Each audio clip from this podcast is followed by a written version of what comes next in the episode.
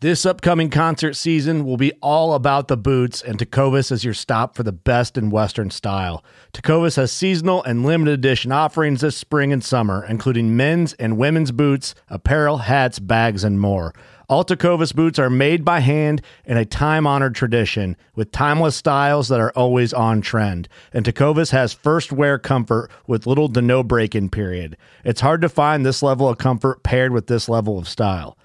Stop by your local Tecovas store, have a complimentary drink or two, that's WCB style, and shop new styles. The smell of fresh leather and friendly staff are at your service. Many stores even have leather custom branding to make your boots truly personalized. And with regular live music and events, there's no in store experience like it. If you can't make it into a store, just visit tecovas.com. That's T E C O V A S.com. They offer free shipping on all boots, as well as free returns and exchanges, and ship right to your door. Go to tecovas.com and find your new favorite pair of boots today. Fishing like a local isn't just about catching fish. It's about connecting with the environment and the people who call it home.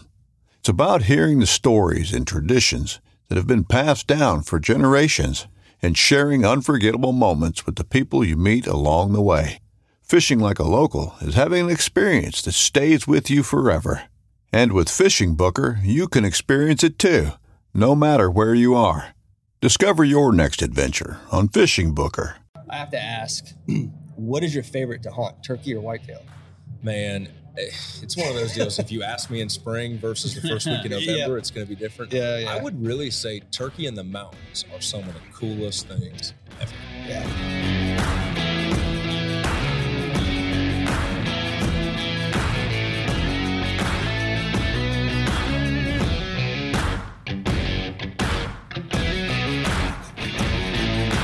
Welcome to the first of the Whiskey and Whitetail SEWE Spotlight episodes, where we spent a couple days at SEWE recording with various artists, uh, business owners, entrepreneurs, just cool overall cool people, sponsors, vendors. Yep.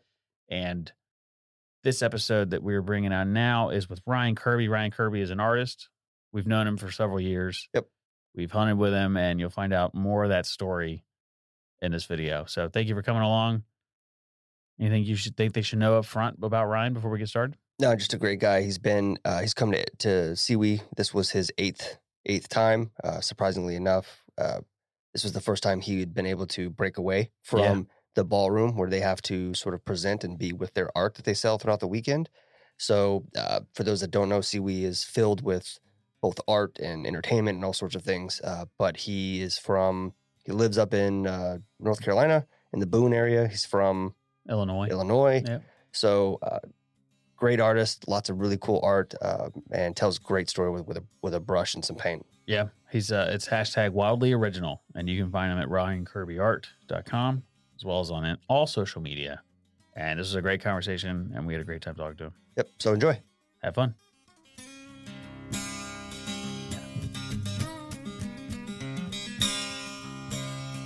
And today we have a special guest, Ryan Kirby. Now, for those of you who don't know Ryan, Ryan is a uh, wildlife. Would you would you call yourself a wildlife artist? That- Yes. Is that, is that fair? Yep. Okay.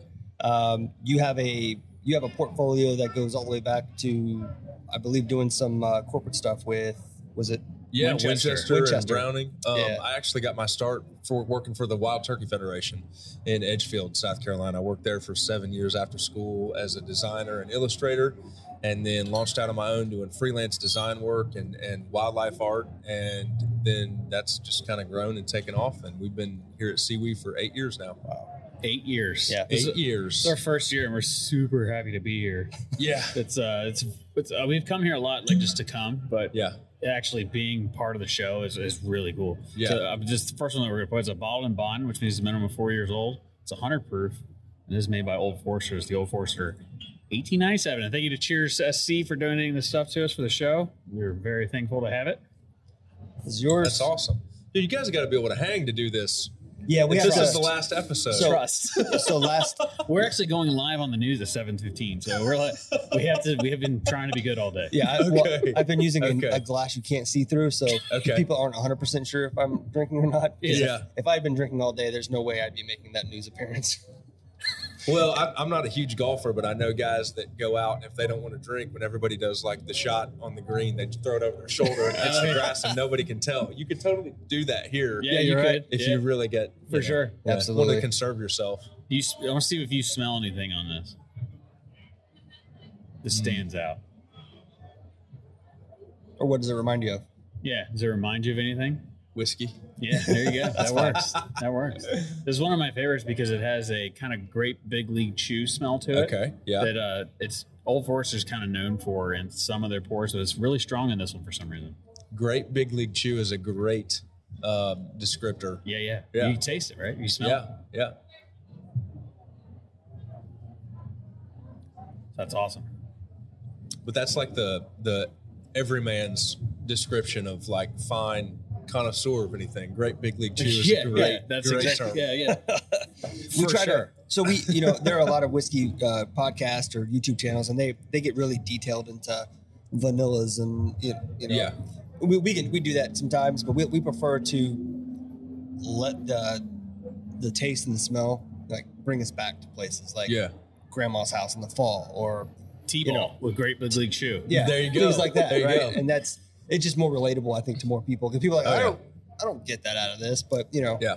taste and smell is subjective. So what you Mhm. smell and get out of it's going to be different than. And I think art is the same way, right? When you Yeah. look at art, someone may see and get take something away from a piece of art that is different than what you might.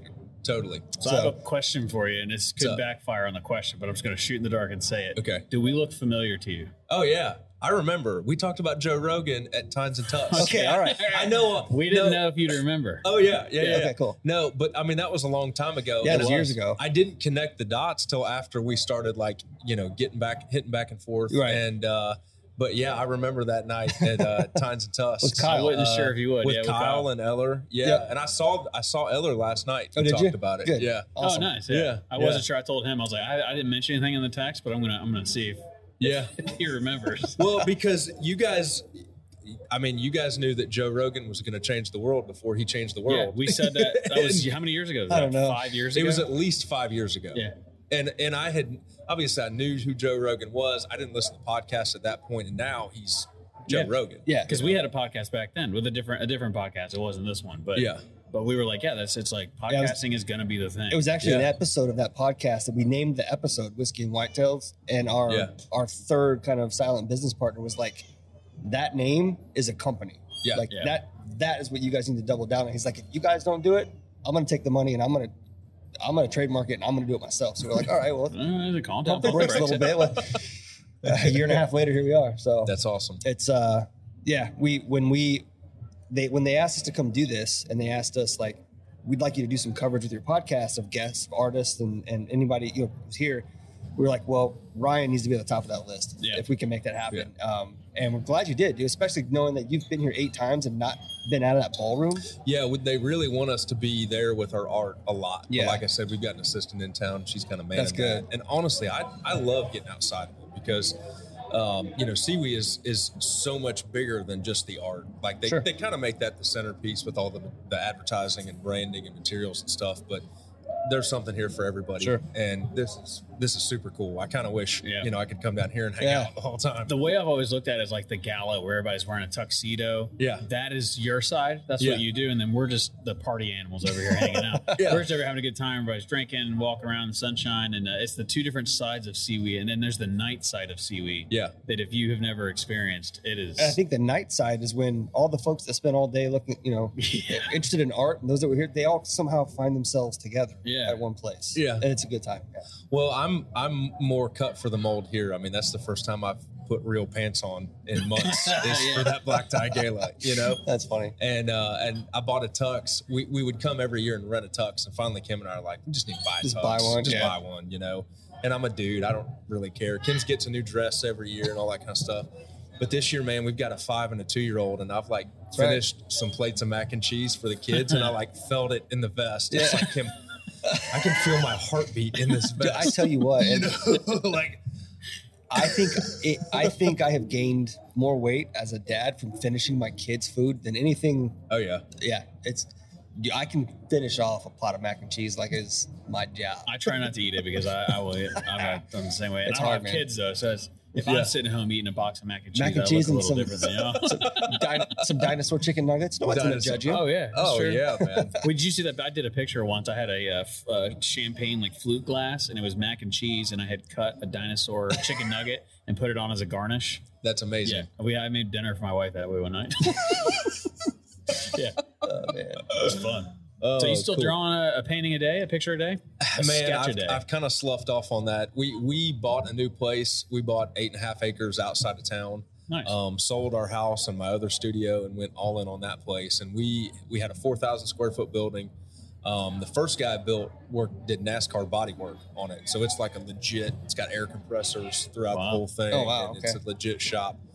Um, the second guy had an airplane in it, so it's big, you know, and it's Oh, and they were all you know gearhead, so it's all tricked out and everything. What we did is took half of that, renovated it. You know, we did tongue and groove ceilings and sheetrock and HVAC and electrical, and uh, that's my office, gallery, studio, and inventory where we ship prints. I saw a uh, video on on uh, I think it was Instagram.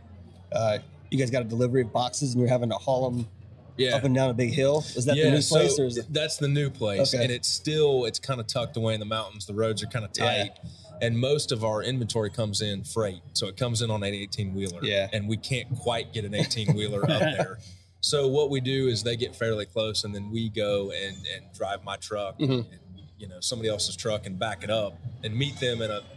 You know, it's kind of weird because we show up at one of their other deliveries. Yeah, Like, yeah, We're like hijacking Yeah. stuff, you know, and uh, we put it in our truck and then drive it up. Cool. So, but it's great because like once we get there, you can just back the truck right in and unload it. Yeah, yeah. Um, it sets up really well. But the renovations were several months.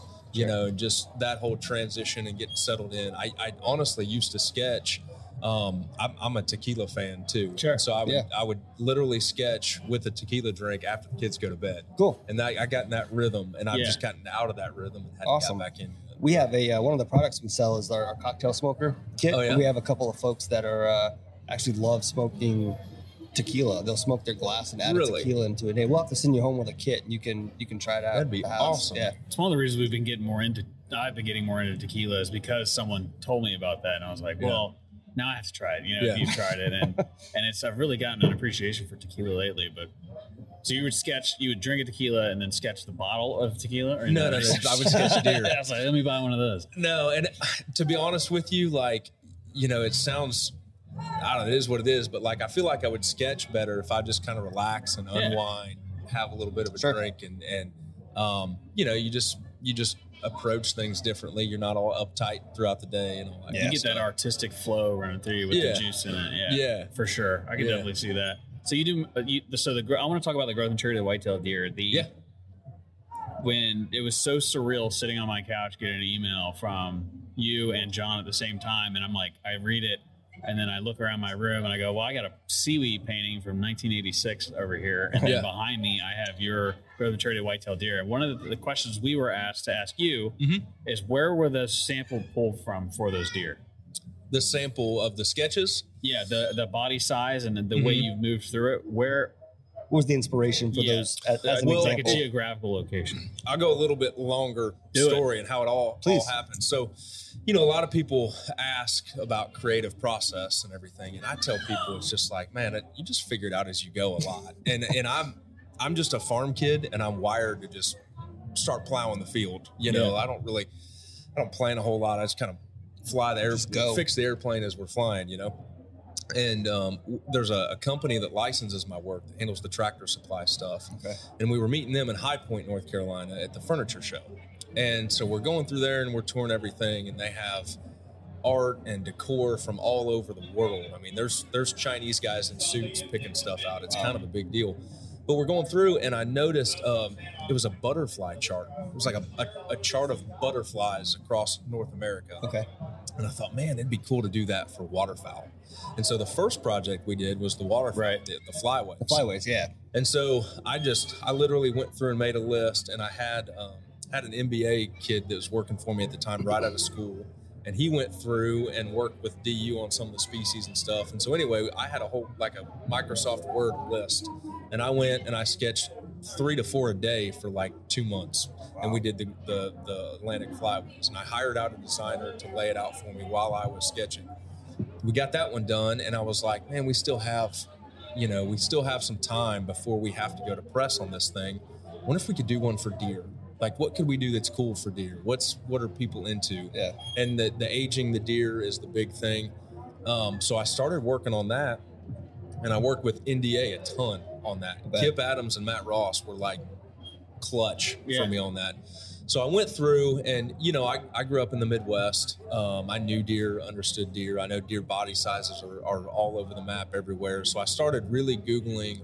W- what I did is I Googled different photos of deer at different ages, and then I would take parts and pieces of all the photos and put them together, and then I would do a sketch. And the advantage is, you know, you've seen a lot of the the uh, the deer aging charts, but they're taken from a photo. And Right. One deer's from South Carolina, Yeah. and the, the the poses are all over the map. It's different deer, Right. And the advantage of, of drawing it is that we could actually do the same pose that showed the tarsal glands, Yep. that showed the brisket, that showed the head and neck at the same angle, like an apples to apples comparison. So really, the actual samples were taken. It's kind of a Photoshop collage, if you will.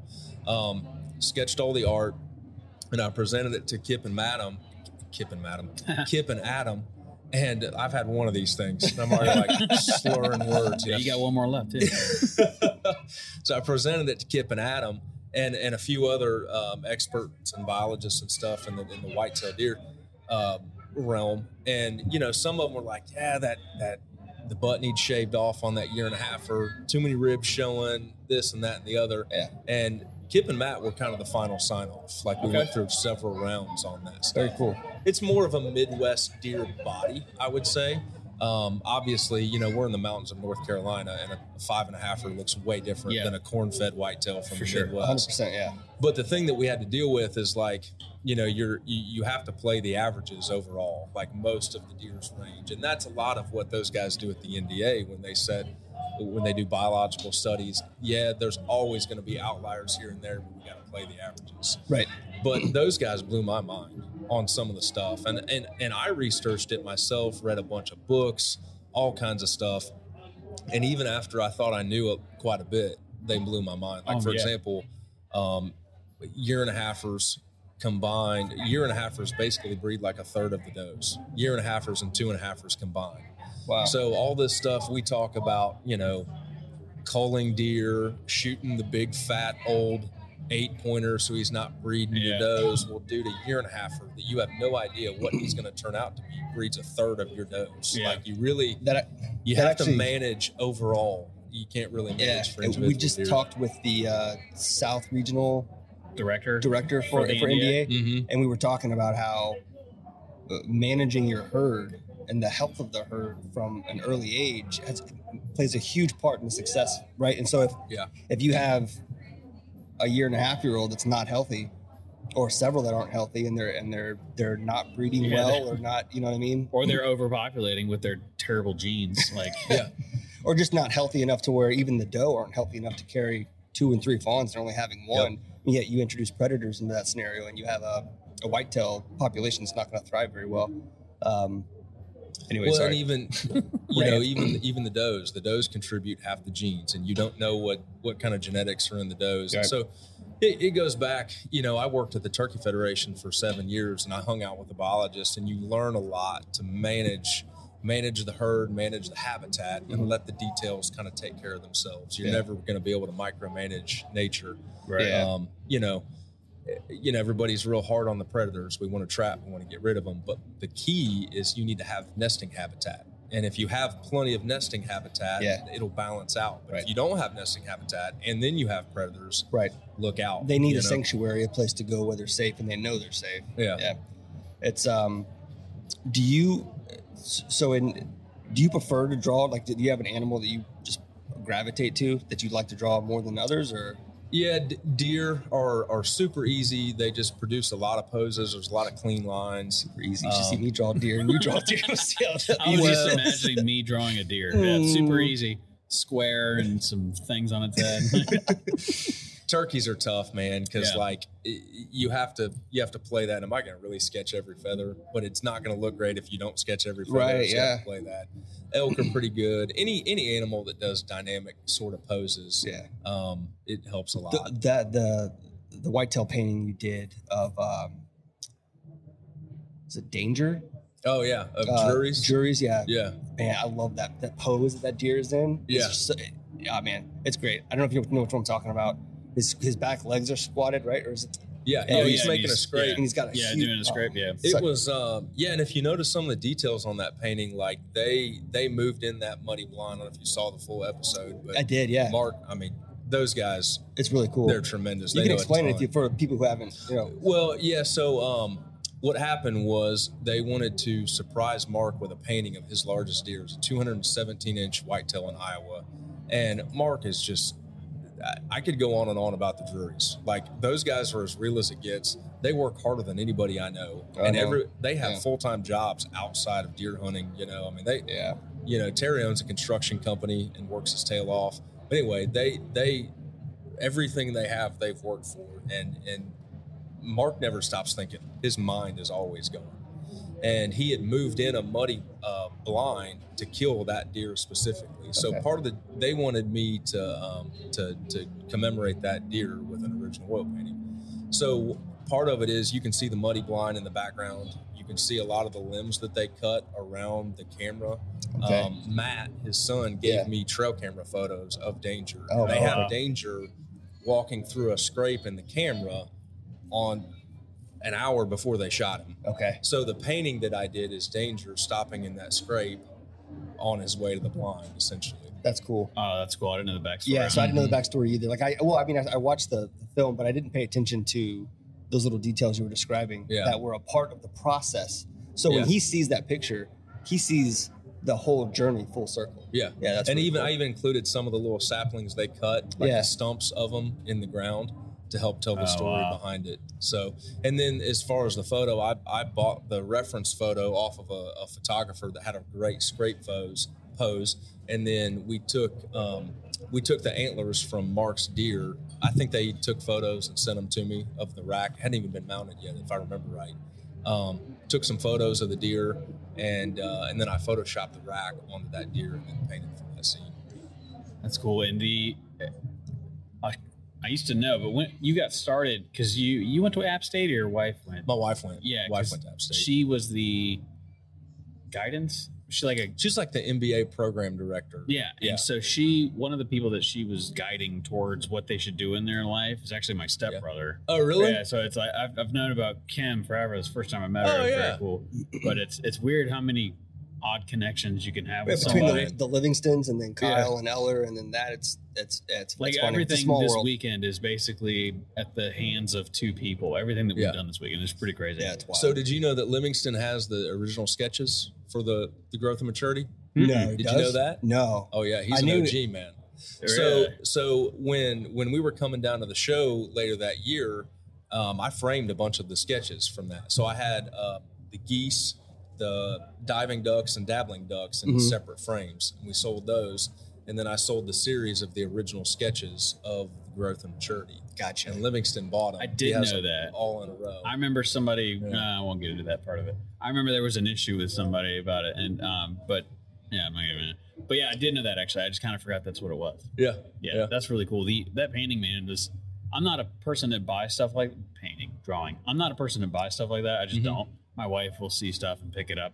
But that, as soon as I saw it, I was like, I've never seen exactly how you said how it's laid out in that way. With and I was not only could I learn from this, but I'll just have a good time reading it, and I still do it all the time, Yeah. all the time because it's right above my couch, and I'll just sit there and look at it and read, and I'll notice something that I didn't notice before. Yeah. There's just a lot of detail It's- to it. it's very in depth. I mean, it was literally months of research, and you know, people. A lot of people don't realize. So we'll lay it out, and I had a design. I paid a designer to lay it out. Even though I am a graphic designer, I wanted a different look for it. You know, so I paid for a fresh perspective there. Yeah. We'll lay out the roughs. We'll we'll go back and forth forth on the information. Lay out the information. You Mhm. may revise it. I don't know, seven, eight, ten times Wow. before it goes to press. Uh, then we send the files off to press. They'll ship proofs to us. We'll look at it again, maybe revise them again, and then I'll drive to Virginia, which is about a five hour drive for us. And on the day of press, I'll sit there and approve them and proof everything on press.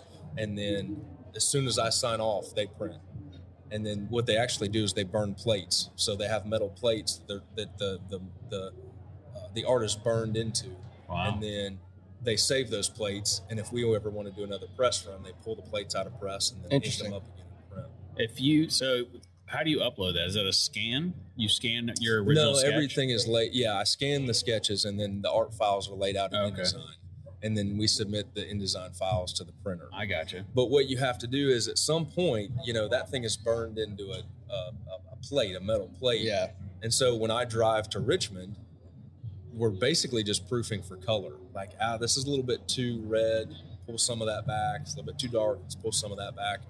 But to change one word is like two thousand dollars. I'm sure. because Oh they have to They throw the the plate. plates away. Yeah. and they have to reburn them. You know, so Mm. it's, so you ha- you want to avoid that. So you, I mean, and it goes. It's this way with all my projects. By the time they hit the the public, I've looked at them so many times. I almost don't want to look at them anymore. you Yeah. it's Yeah. kind of like a book with an Sure. author. They've read it so many times they can't read. Yeah, well, I mean, we've done it on a smaller scale, Way smaller. videos, or we edit these podcasts. If we have one that's particularly challenging because of background noise or whatever, by the time you get to the end of it, yeah. it's like just I'm sick of it. Like I've ruined songs, like songs that I really like, and I put them to a video. By the time I've finished the video, I've listened to that song 500 times over four days, or six or a week, or whatever. And it's Yeah. like now that song. I used to love the song "Axe" by Steel Woods, Yeah. and I made a TikTok. It ruined the song. Every time it comes on, I change it. I've heard it too much. Like, and that's one thing about being creative is uh is it you can kind of ruin your own stuff and get to a point where you're not happy with it. But Yeah. I think I don't think you're not happy with your with your stuff. I'm just saying. I understand. Well, I mean, I, I'm my own worst critic. I'll I say, always all the time. be Yeah, same. with it. I'm uh, I, the the guy across from me is an abstract artist at SEWE, and he does classes like on composition of just abstract shapes and everything. And he does an online class. I'm Oh, gonna wow. sign up for it just Yeah. for some fresh ideas and Sure. perspective, and That's cool. learn something from him. So what's the next project you're working on? So right now we are uh, one of my biggest clients is Winchester Ammo, and we're going to be doing a lot of uh, package design with them. So I'm working on a lot of new new whitetails, elk. Uh, just finished a, a coyote piece that'll go on a Varmint X package, and uh, we have a lot going on with them. Oh, and that's for people that don't know the Winchester, the white Winchester box that has like the deer jumping through the what are those the tall grass kind of. Yeah, Um, that that's his art. That's what he drew for. yeah. for That Winchester. that was a. lo- I've done a lot of uh, design work for them, like Yeah. illustration work, digital stuff. But this will actually have like oil paintings. Oh yeah. Oh wow, cool. That's gonna be awesome. So how how challenging is it dealing with a corporate client because we we- our, our day jobs are in kind of the corporate world and Yeah. you know it can take weeks and you know multiple meetings to make get a single decision made because everybody feels like they need to justify their job by having an opinion Yeah. on you know you, yeah, Yeah, see a look can- on your face you know it, about it, it can take a lot. Yeah. What, what I have learned though, and it's kind of what we did when, when I would do outdoor life covers, is they want to know what that thing's going to look like. yeah Like I don't just, you know, everybody thinks I have the freedom to just walk into my studio, and just throw paint around wherever I want, you know. And there's times when I do. Sure. Um, but for this kind of stuff, a lot of the corporate clients they want to know what it's going to look like before they turn me loose on it. And to, to your point, um, you got to get a lot of that. You got to get buy-in from them Yeah, yeah. beforehand. So, like for this coyote, I submitted 14 different poses of Really? different Wow. ideas, different coyotes, and I'll kind of I'll Photoshop them up. And uh, a lot of the the wildlife I paint anyway is reference photos that I'll Photoshop together. Um, like I don't like the angle of the head, so I'll take a different deer's head on that. sure So I think I submitted 14 different versions of a coyote, and coyote doesn't stand all that differently Yeah. for everything. Yeah. But but you can the the advantage is you can throw that on a box and put a logo on top of it. Yeah. And within reason, you can get 90% of what the painting's going to look like. right yeah Obviously, it'll take on a little bit of a life of its own, and I feel like the paintings turn out better than a photo would anyway. Definitely. But to to get buy-in on that kind of stuff before I spend 50 hours in front of an easel, and then you know the client changes their mind, that helps a lot. yeah So- yeah I'm, I'm not a, pa- a painter but uh, no. No, I'm not. If you didn't know, uh, my undergraduate degree is in systems design, like Uh-huh. computer, like IT Uh-huh. systems design, and uh, my capstone project to graduate, we had to create a information system for a small business. Okay. What a nightmare to have a customer tell you this is what I want, and then you give them exactly what they asked for. But then, the, what I learned was, and what the, the that professor eventually told us is that the, the goal of this exercise is to teach you that the customer does not know what the customer wants. Yeah. They think they do, but you have to learn how to ask the right questions and coax out of them the information you need and I, I, to give them what they really want. And I, I can't imagine it's any different for painting, especially when you when you're working with something like a a cover of a magazine. Yeah. because they they're gonna put their logo and other stuff on Yep. top of it, right? And we even choose the pose of the animal around. So we either go with a really light or a really dark background. Mhm. Um, very simple, and we'll choose like you know the deer needs to lean to the right, so we can put cover lines top left. Yeah, You know, that's yeah. pretty standard practice. But your professor was spot on because Yeah. uh, my favorite professors in college, I studied graphic design, were the ones that had a day job and then they taught a night class because Sa- they same. haven't been in Yeah, academia where no one changes their mind or Yep. the contract changes and people that work in the real world like that's a really exactly. valuable It lesson really is. Yeah. I had I had teachers that were like, "Look, the book wants me to tell you this, so that's what I'm going to tell you." But now let's have a 30 minute conversation about what it's like in the real world, and Yeah. th- those are the most valuable classes. Yeah. for sure. Um, now I watch. I, I- we both watch a lot of your social media, s- cool Mhm. stuff you do with uh, with your little guy, and I have to ask, what is your favorite to hunt, turkey or whitetail? Man it's one of those deals. If you ask me in spring versus the first week in Yeah. november it's going to be different. Yeah, yeah. i would really say turkey in the mountains are some of the coolest things ever. Yeah, like We're they really there's epic scenery. It's just it's something you know i grew up a flatlander and i Mhm. didn't experience that. Turkeys in the mountains are amazing and i really really love spring. Um, but i'd say whitetails in the fall are absolutely number two Yeah. w- during the rut Yeah, oh for sure. um, you know, and we have a lot going on with career. We got two little kids Yeah. and all that kind of stuff. So I don't hunt as much as I used to.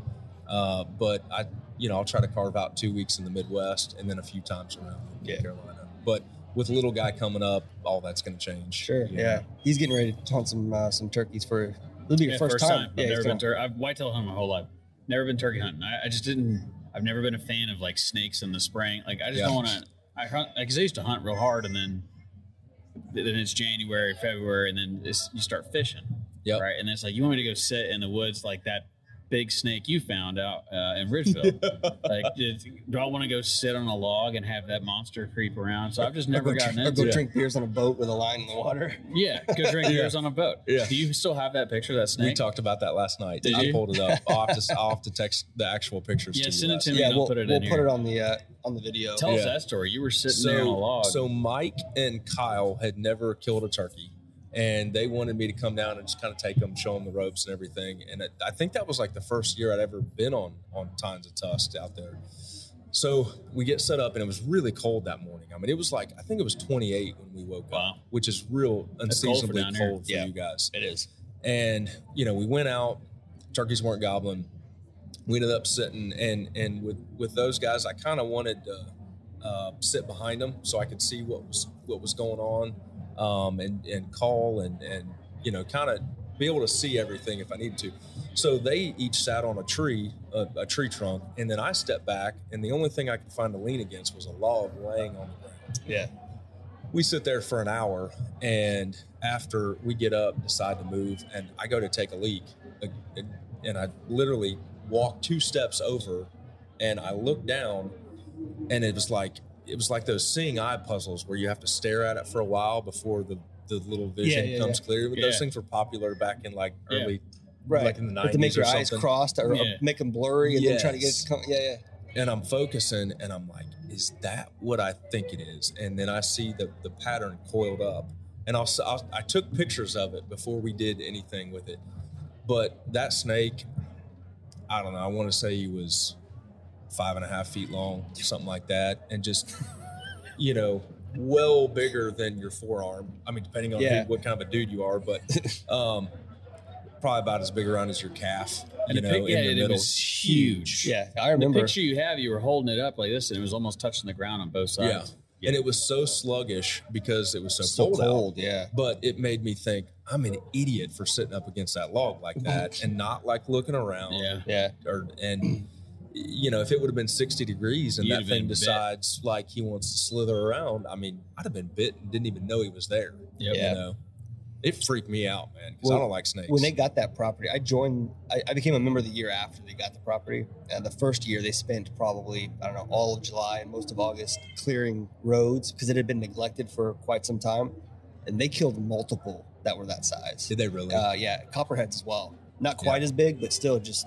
And you can still go back where Livingston hunts. I don't know if you've been yeah. back uh, the swamp part of the property. It's real swampy. Uh, you can't you can't look in that direction without having five or six cottonmouths in view. They're everywhere. You may not know that they're in your view, but they're Yeah. there. You can see them in the water. crazy. You can see the water moving. You look down, you just see this head above it, and it's just. But they get in the trees. Is what bothers me. Yeah, So you're you're looking on the ground and then not realizing that they're wrapped up in the trees, and they'll just drop down out of the tree. You know, it's hard pass. well, I read a, it's a a turkey hunt. book one time about a guy. I think he was in North Florida, and he raised a group of turkeys that got the nest got mowed over. okay. And so he was a biologist, and I can't remember the name of the book, but he he he incubated them, Mhm. and then he, he they imprinted. So like Oh, you yeah. know how whether they do with like the Yeah. first thing they see when they hatch, they think is their mother. Think your mom, yeah. So he he raised these turkeys, and they would like walk around like he was the mom, and he they got to be poults, and he would, um, you know, he'd walk them through the swamps and everything, and walk around.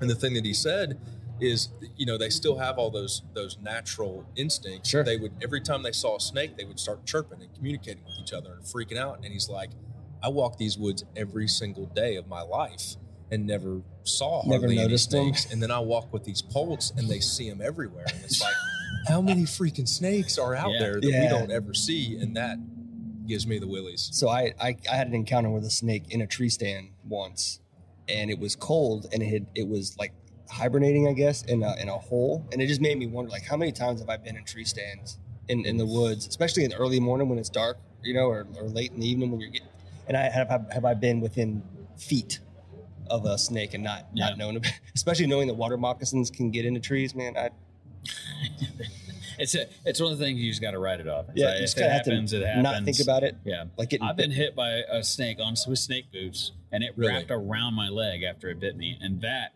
to me was the most scariest thing because What I, it got stuck, and it just as soon as it hit, I guess its fangs got caught in the boot, and I was out in Francis Marion, and it was I think it was a canebrake, but before I could really. Because I'm thinking, what do I do? So I have my bow, and I was trying to hit it with the bow, and it just took off. So it let go itself and Yeah, took off. I think it just got hung up. Maybe I don't know how. I don't know. maybe like lower teeth. I have no idea, but it, it struck and it just wrapped around my leg walking through the walking through. You, have you been out there in Francis Marion? That's freaky. It's like yeah. waist high that brush stuff that you walk through. Yeah. Uh, Yeah, I didn't know what it was at first, and I felt it smacking my leg, and I looked down. I knew it wasn't a rattle because I didn't hear it rattle, but Yeah, I'm good. Yeah. So thanks. that's why I haven't turkey hunt for. It. well, and that's honestly that's one of the reasons I love the mountains up there is we don't have Yeah. any poisonous snakes. That's where where he- going. that's is where he's I'm going to. Kentucky Yeah. to uh, turkey hunt in April. Yep. So I'm looking forward to that. It'll be my first time. Where at in Kentucky? McKee, it's uh, Jackson County, Okay. Daniel Boone National Forest. Okay. That's uh, we have a friend that's got some property out there, and we're going up Yeah. for their um, an executive bourbon steward class. Yep. And uh, it's Easter weekend, so he's got to come home. And he was like, "Yeah, come on down. We'll go turkey hunting." So That's awesome. see what I can find. We sell turkey calls, so I'm going to bring one of our turkey calls and, and see if I can get it done. Yep. Yeah. My first time out. I'm sure I can. He has turkeys everywhere. That's kind of a Yeah. perfect podcast Well, for you. isn't we saw Yeah. we, we saw a lot of turkeys there during deer season. Yeah. That's the way it always is. yeah, yeah. I, I see all the turkey in deer season, and then as soon as spring comes around, Mhm. they disappear. Mhm. Where do you hunt out there? Well, we we can hunt out the back door now, Yeah. where we live Nice. now. Smart. Um, so we've got quite a few spots out there. I may go home. We have, like I said, we we've bought a couple farms in Illinois, and I typically try to make a March trip up, and Yep. we do a lot of habitat work and stuff like that. We might bump that back and do a combo turkey and work trip. Cool. That's what I would do for sure. Try and Yeah. partner both between. Yeah. So where you're in North Carolina still? Yep, we're in Yeah. Boone. Oh, you're in Boone. You didn't leave App. Okay. Nope, nope. We we we're probably 15 minutes outside of town now. Okay. We were right on the edge of the city limits before. Okay. So I remember you were up there for a while, but I didn't know if, if that's where you. Oh yeah, I guess that makes sense because you said earlier that you guys just moved outside of town. yeah, Yeah. yeah. That's a cool it- area. it- we're pretty well settled, and Kim worked, Kim went back to work at App State. Okay. Um, so yeah, it's a it's a great place. It's a great place to raise kids. Oh, for sure. We've got a really Yeah. solid group of friends. You know, we're we're at the lake on pontoon boats over the weekend, and I'll have campers together and stuff like that. So Oh yeah. That makes a world raising of the difference. kids up together. Yeah, that's good. So That's Yeah. good. They they may not understand it now. When they get older, they'll they'll Oh, look no. back and they'll appreciate it for sure. little turds are spoiled, man. Yeah. They have no idea how good they have it, but yeah, they'll find out later. That's our job, right? That's the way I think about. it. I think it's. I always think it's my job to make sure my kids had it a little bit better than me. Mhm. I had it a little bit better than my old man. So I already poured you one, but I'll pour you another one. Please. That was the same. It was the. What did you think about that one? That one's a little it. bit different. This one's a rye. It's an Indiana rye. It's a new thing they just came out with last year. It's its own genre. Like there's rules in order to be an Indiana rye. Yeah. So if you don't meet that criteria, you cannot call yourself an Indiana rye. I did a. Uh, I watched a documentary on bourbon one time and realized that the the levels of corn and rye and all that kind Mhm. of stuff Yep. in there. I didn't know it was, like federally regulated. Yeah, it's called It's- the ABCs of bourbon. It's got to be uh, Yeah. 51% corn. Has to be made in America. Everybody thinks it has to be made in Kentucky, but it's got to be made in America. So I put in a brand new charred oak barrel. They have an entry proof that you can't exceed. They have a bottling proof that you can't go below. Uh, Yeah. But yeah, they, they, it's basically the exact same rules for this for the Indiana rye. So these are also put in brand new charred oak barrels, which gives them that bourbon kind of finish to it, but it smells more floral like a rye would. Yep, I smelled like caramel. Yeah. Yep. Hmm. Lots of that. So, how many of these have you guys tried? Oh, jeez. Like literally, how Tried? many how many brands have you guys sampled a bottle? I personally have maybe 250 open bottles at my house, and then It's crazy. a lot more than that. And then tried, I don't know. We've probably, I mean, there's no way you could try it all, Yeah. but more than likely, if you name it, we've tried it.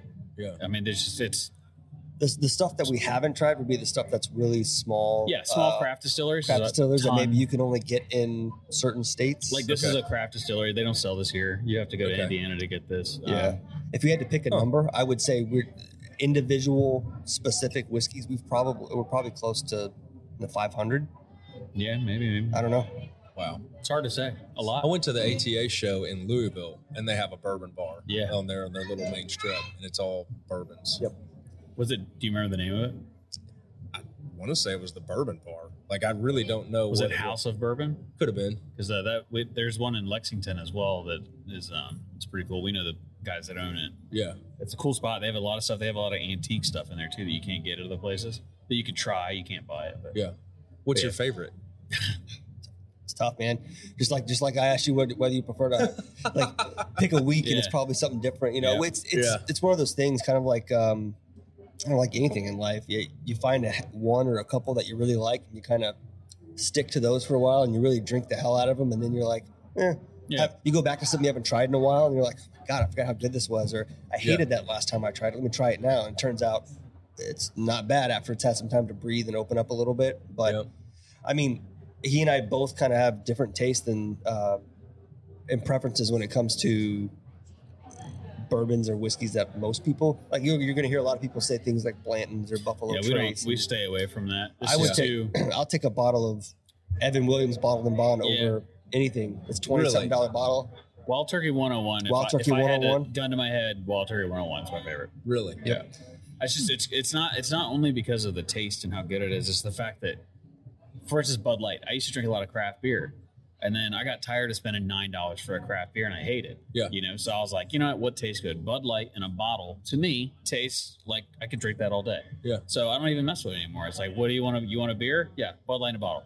Don't even got to think about it. It's just nothing. So Wild Turkey 101, same thing. It's it's always going to be the same quality of stuff. You can get it. Everybody has it. Yeah. Um, so I know that wherever I go, I'll be able to get a whiskey that I like, or a bourbon that I like, or a beer that I like. Um, where people are like, well, bland. It's like, okay, well, it's sixty dollars an ounce.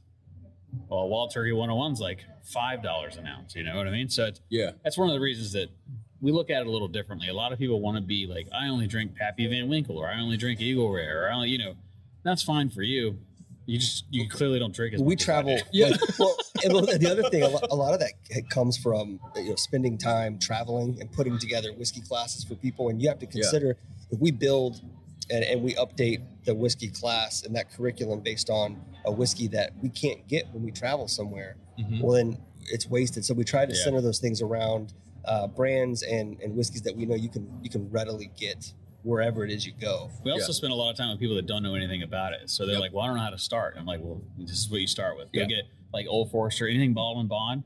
Great start. You know, it's four years old. It's 100 proof. It's good quality stuff. It's actually federally mandated. This is stored in federal warehouses. Isn't that crazy? No way. Yeah. Yep. Bottled in Bond was the Bottled in Bond Act was put in place by the federal government. It's actually, you know, the, all the things that we see today, like the standards for advertising. Yeah. Uh, you know, we, you hear the term um, uh, name brand. Mhm. That term started during the the bourbon boom when bourbon because there was no regulation to it, and people started to become familiar with a name That was branded that was branded on a barrel. Yeah. on a barrel. So that's a name brand. Which name brand do you like? Yeah.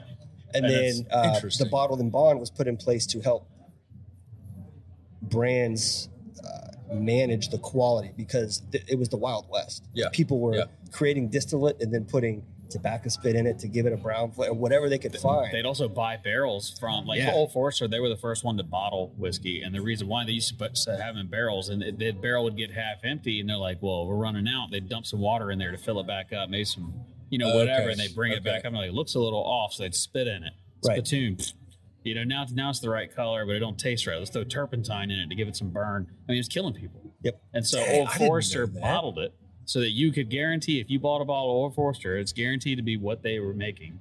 And the federal government kind of compounded on that. It's like, well, now people Yeah. are cheating what they're putting in their own bottles. So we're going to do a favor for the consumer, and all bottle in bond will be we're going to watch it with federal eyeballs. so when you buy something that's bottled in bond, you know that it was made by this, uh, it's distilled during the same distilling season by the same uh, Distiller. ma- same distiller, bottled and stored in a warehouse, and that warehouse is monitored by the federal government. Yeah. uh, and it has to It's be crazy. a minimum of four years. So because anything that's bottled in bond, while the flavor may change based on where it was aged, and uh, it, may, it may have been bottled or it may have been aged longer, Yeah, it does it. Four years is the minimum. It Right. could be eight years. and depending on what the mash bill is, it, the flavor is going to be different. But you are guaranteed to get that quality because it's because it's bottled in bond, and you can't add flavor to it. You can't add flavor to any bourbon. Period. That's also the So just me being ignorant to it, I would have thought that bottle in bond was just like a marketing tagline, like something cool. They put So- that's a that's a legit thing It's a across legit all thing, yeah. brands. that is a legit. Pro- You cannot put that on the bottle unless it was bottled in bond. So Right. that it's a bonded Wow. government warehouse that they store that in. Yep. It's and, crazy. And, and when we do our class, we actually talk specifically about uh, marketing and labels because there's a lot of misinformation, a lot of trickery. Yep. Um, you know, every every bottle you pick up has a story, and if you Yeah. go to their website, you know they're going to tell you that they were the first to do this, or the, Yep. uh, the the originator of that, or they invented bourbon. And it's just like everybody has the same story they they they, they claim, but you know, it's all marketing for the most part. Yeah. Yeah. Yeah. it's interesting Well, stuff, man. It's, it's an easy rabbit hole to go Yeah. way down. Yeah. I'm, I'm sure the, the the the classes would be fascinating.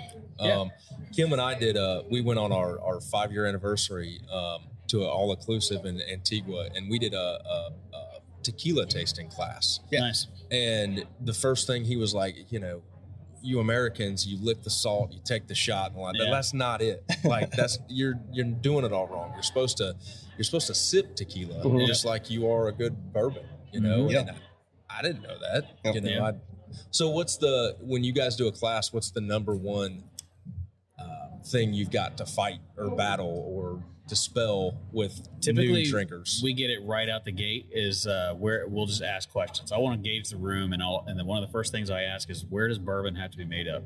And even Joe Rogan, he, Yeah. he says on his podcast all the time, he's like, well, Buffalo Trace, he's like, it's it's bourbon, which means it's Kentucky whiskey, Yeah. and, and that's not true. Bourbon has to be made in America. You make bourbon here in South Carolina. There are distilleries here that make bourbon, Yeah. and that's usually the number one thing.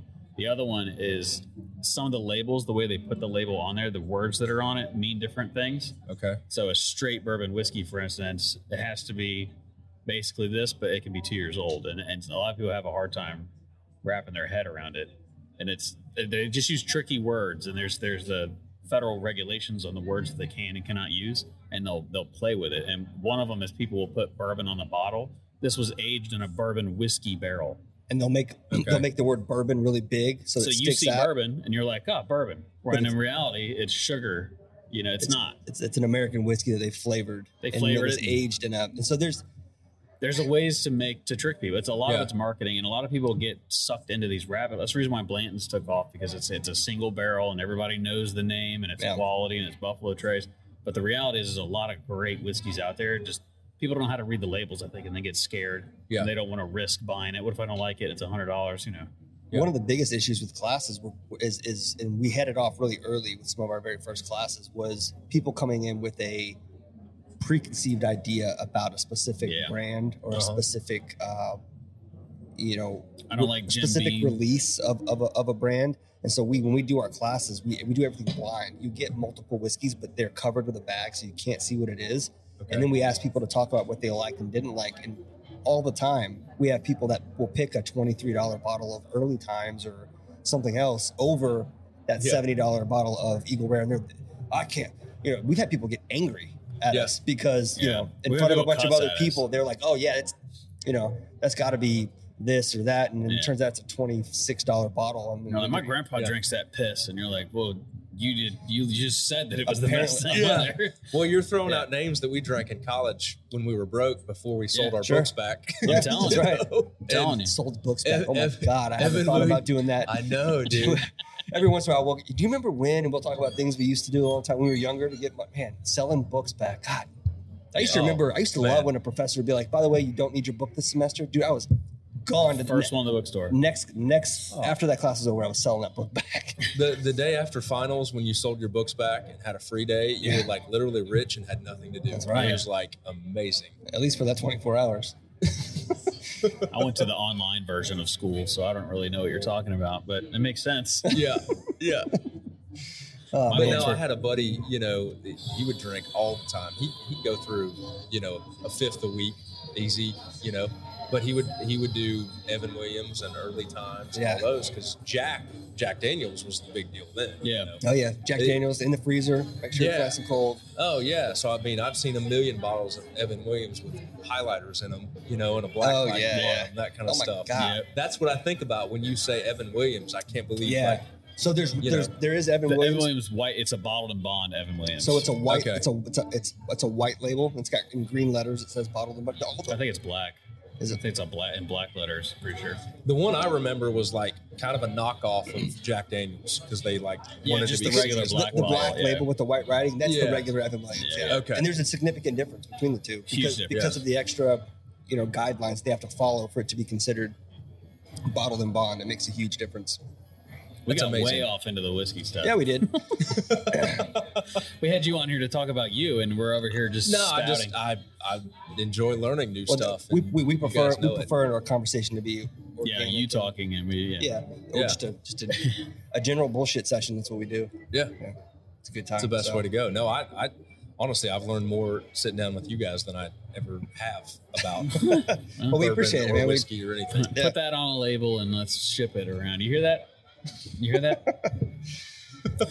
yeah, man. We You should. might, uh, if you start turkey hunting though, you might have to change the name of your podcast. It might have Yeah. to be like whiskey, whitetails, and wild turkey or Somebody pitched like us earlier. We should do something. We, they wanted to do something with us, but they wanted to include women. So they're, how about whiskey, wine, and whitetails? And I'm like, yeah, and alphabet soup and mac and whiskey, wine, whitetails, Chick Fil A. You know, we'll just keep adding to yeah, it. just just write a paragraph and put it on a hat. what he doesn't realize is that most of our c- customers, without Yeah, any additional are profit, women. are women. Really? the vast majority. Yeah. Because if you think about it, the stuff we sell is stuff that you like. Most men are hard to buy for, Mhm. and a lot of the stuff we sell is they don't have it. Yeah. So it's Yeah. it's easy. I look at my own stuff and go, "That'd be cool to have." But if I was shopping for myself, I wouldn't buy that for myself. Nah. But women will absolutely buy it as a gift, and they, it's. I tell you what, man, it's.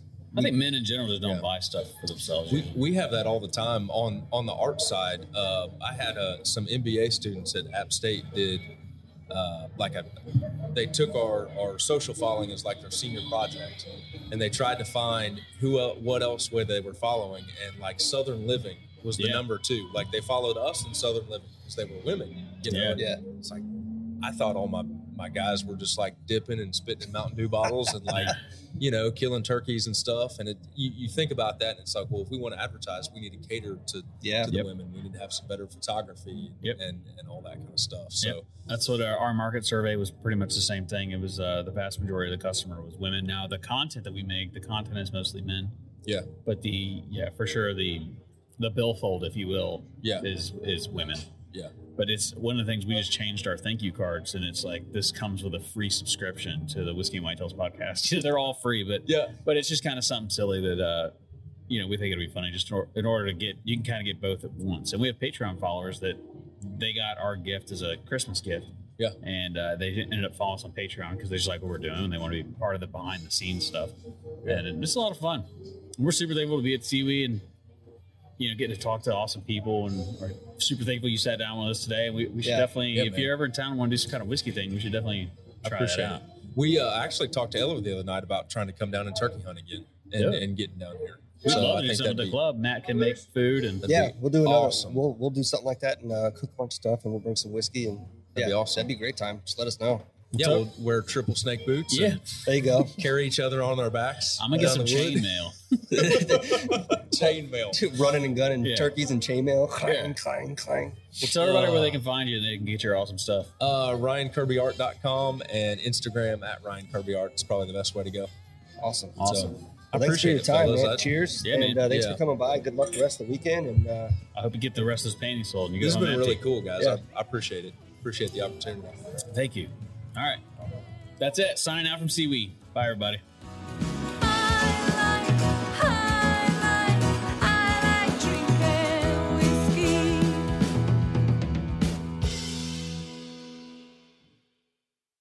You'd think, with four of us spread out on a tiny island, that the task of tagging a whitetail would not be a big thing.